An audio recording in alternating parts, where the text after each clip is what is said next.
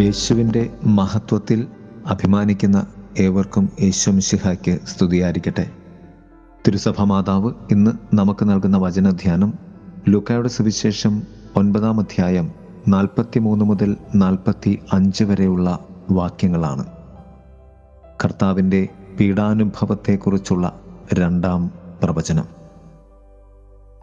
ഒന്നാം പ്രവചനത്തിന് ശേഷം ഇതേ അധ്യായത്തിൽ തന്നെ ക്രിസ്തുനാഥന്റെ രൂപാന്തരീകരണവും ശേഷമുള്ള പിശാജ് ബാധിച്ച ബാലനെ സുഖപ്പെടുത്തുന്ന രണ്ട് ദൈവിക മഹത്വത്തിന്റെ ദൈവ പ്രവൃത്തികൾക്ക് ശേഷമാണ് രണ്ടാം പീഡാനുഭവ പ്രവചനം കർത്താവ് നടത്തുന്നത്. സഹനങ്ങളുടെ രണ്ട് ഏറ്റുപറച്ചിലുകൾക്ക് മധ്യേ ക്രിസ്തുവിന്റെ ദൈവീക ഭാവത്തിന്റെ പൂർണതയും മനുഷ്യരോടുള്ള സ്നേഹത്തിന്റെ അനുകമ്പയുടെ പൂർണതയുമാകുന്ന രണ്ട് മഹത്വത്തിന്റെ സംഭവങ്ങൾക്ക് നാം സാക്ഷ്യം വഹിക്കുന്നുമുണ്ട്.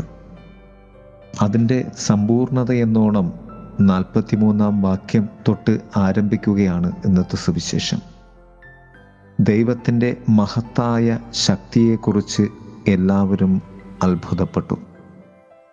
ദൈവത്തിന്റെ മഹത്വത്തിന്റെ സമ്പൂർണത അത് ക്രിസ്തുനാഥൻ മനുഷ്യന് വേണ്ടി ഏൽക്കുവാൻ ഒരുങ്ങുന്ന പീഡാനുഭവത്തിന്റെ സമ്പൂർണതയിലാണ് പൂർത്തിയാക്കപ്പെടുന്നത് എന്ന് സാരം. അഥവാ ക്രിസ്തുവിന്റെ വേദനകൾ ഇല്ലാതെ ഈ ഭൂമിയിൽ ദൈവത്തിന്റെ മഹത്വം പൂർണതയിൽ എത്തുന്നില്ല. മൂന്ന് കാര്യങ്ങളാണ് ഇവിടെ വളരെ പ്രത്യേകമായി കർത്താവ് പറയുവാൻ ഉദ്ദേശിക്കുന്നത്. ഇന്നത്തെ സുവിശേഷവും ഇതിനു മുൻപുള്ള ഭാഗങ്ങളും നാം എടുത്ത് ധ്യാനിക്കുമ്പോൾ. ദൈവമഹത്വത്തിന്റെ പൂർണത എന്നോണം ക്രിസ്തു രൂപാന്തരപ്പെടുന്നു. എന്നാൽ യേശുനാഥന്റെ ഉള്ളിലുള്ള ഏറ്റവും വലിയ അസ്വസ്ഥത തന്റെ പീഡാനുഭവ മരണം തന്നെയായിരുന്നു. അതിനു മധ്യേ യേശുനാഥൻ മനുഷ്യരുടെ അസ്വസ്ഥതയെ സൗഖ്യപ്പെടുത്തുകയും അവർക്ക് സന്തോഷം പ്രദാനം ചെയ്യുകയും ചെയ്യുകയാണ്.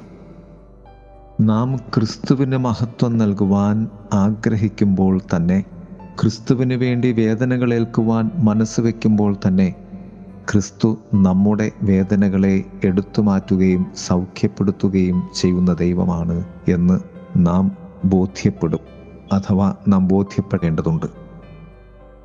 അതുകൊണ്ട് കർത്താവ് നമ്മോട് പറയുന്നത് മറ്റുള്ള സഹനങ്ങളെപ്പോലെയല്ല എന്റെ സഹനത്തെ നീ നിരന്തരം ധ്യാനിക്കണം.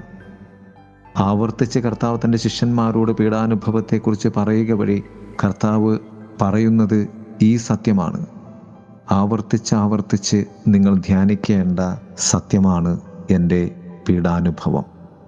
എന്നാൽ ശിഷ്യന്മാർക്ക് കർത്താവ് പറഞ്ഞ പീഡാനുഭവത്തിന്റെ പ്രവചനങ്ങൾ മനസ്സിലായില്ല എന്നത് തന്നെയാണ് സാരം. നമ്മുടെ സഹനങ്ങളെ മനസ്സിലാകണമെങ്കിൽ നാം അത് ക്രിസ്തുവിന്റെ സഹനങ്ങളോട് ചേർത്ത് വയ്ക്കണം ക്രിസ്തുവിന്റെ സഹനങ്ങളെ മനസ്സിലാക്കണമെങ്കിൽ നാം ക്രിസ്തു വചനത്തിലൂടെ ധ്യാനിച്ച് മുന്നോട്ട് പോകേണ്ടതുണ്ട്. കർത്താവ് നമ്മോട് പറയുന്നത് നീ ആവർത്തിച്ച് പ്രാർത്ഥിക്കുമ്പോഴും നിന്റെ പ്രാർത്ഥനയ്ക്കുള്ളിൽ സഹനങ്ങൾ ഉണ്ടാകാതിരിക്കുക സാധ്യമല്ല. രണ്ടാമതായി കർത്താവ് നമ്മോട് പറയുന്നത് ക്രിസ്തു സഹനങ്ങൾ നീ ധ്യാനിക്കുമെങ്കിൽ നിന്റെ സഹനങ്ങളെ ക്രിസ്തുനാഥൻ സൗഖ്യപ്പെടുത്തുക തന്നെ ചെയ്യും. മൂന്നാമതായി കർത്താവ് നമ്മോട് പറയും സഹനത്തിന്റെ വചനങ്ങൾ നമ്മുടെ ഹൃദയത്തിൽ ആഴത്തിൽ പതിക്കേണ്ടതുണ്ട്. ക്രിസ്തുവിന്റെ സഹനത്തിന്റെ വചനങ്ങൾ ഹൃദയത്തിൽ ആവർത്തിച്ചാവർത്തിച്ച് നാം കുറിച്ചിടേണ്ടതുണ്ട്. എങ്കിൽ മാത്രമേ സഹനത്തിലൂടെയുള്ള മഹത്വം നമുക്ക് സ്വന്തമാക്കുവാനാവുകയുള്ളൂ. ഈ ലോകത്തിന്റെ മഹത്വങ്ങളല്ല ദൈവത്തിന്റെ മഹത്വം നിന്നെ സൗഖ്യപ്പെടുത്തുന്നതാണ് അത് ക്രിസ്തുവിന്റെ സഹനത്തിലൂടെയും. നമുക്ക് ക്രിസ്തുവിൽ മഹത്വീകരിക്കപ്പെടുവാൻ ക്രിസ്തുവിനെ നമുക്ക് നമ്മുടെ ജീവിതത്തിന്റെ സഹനങ്ങളിലൂടെ മഹത്വപ്പെടുത്താം. ദൈവം നമ്മെ സമൃദ്ധമായി അനുഗ്രഹിക്കട്ടെ. ആമേൻ.